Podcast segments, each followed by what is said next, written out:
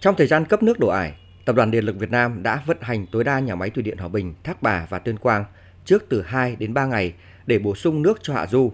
Mực nước tại trạm thủy văn Hà Nội bình quân trong đợt một là một mét năm mươi sáu, cao nhất đạt một mét chín mươi hai. Đợt hai đạt một mét sáu mươi mốt, cao nhất đạt hai mét không tám.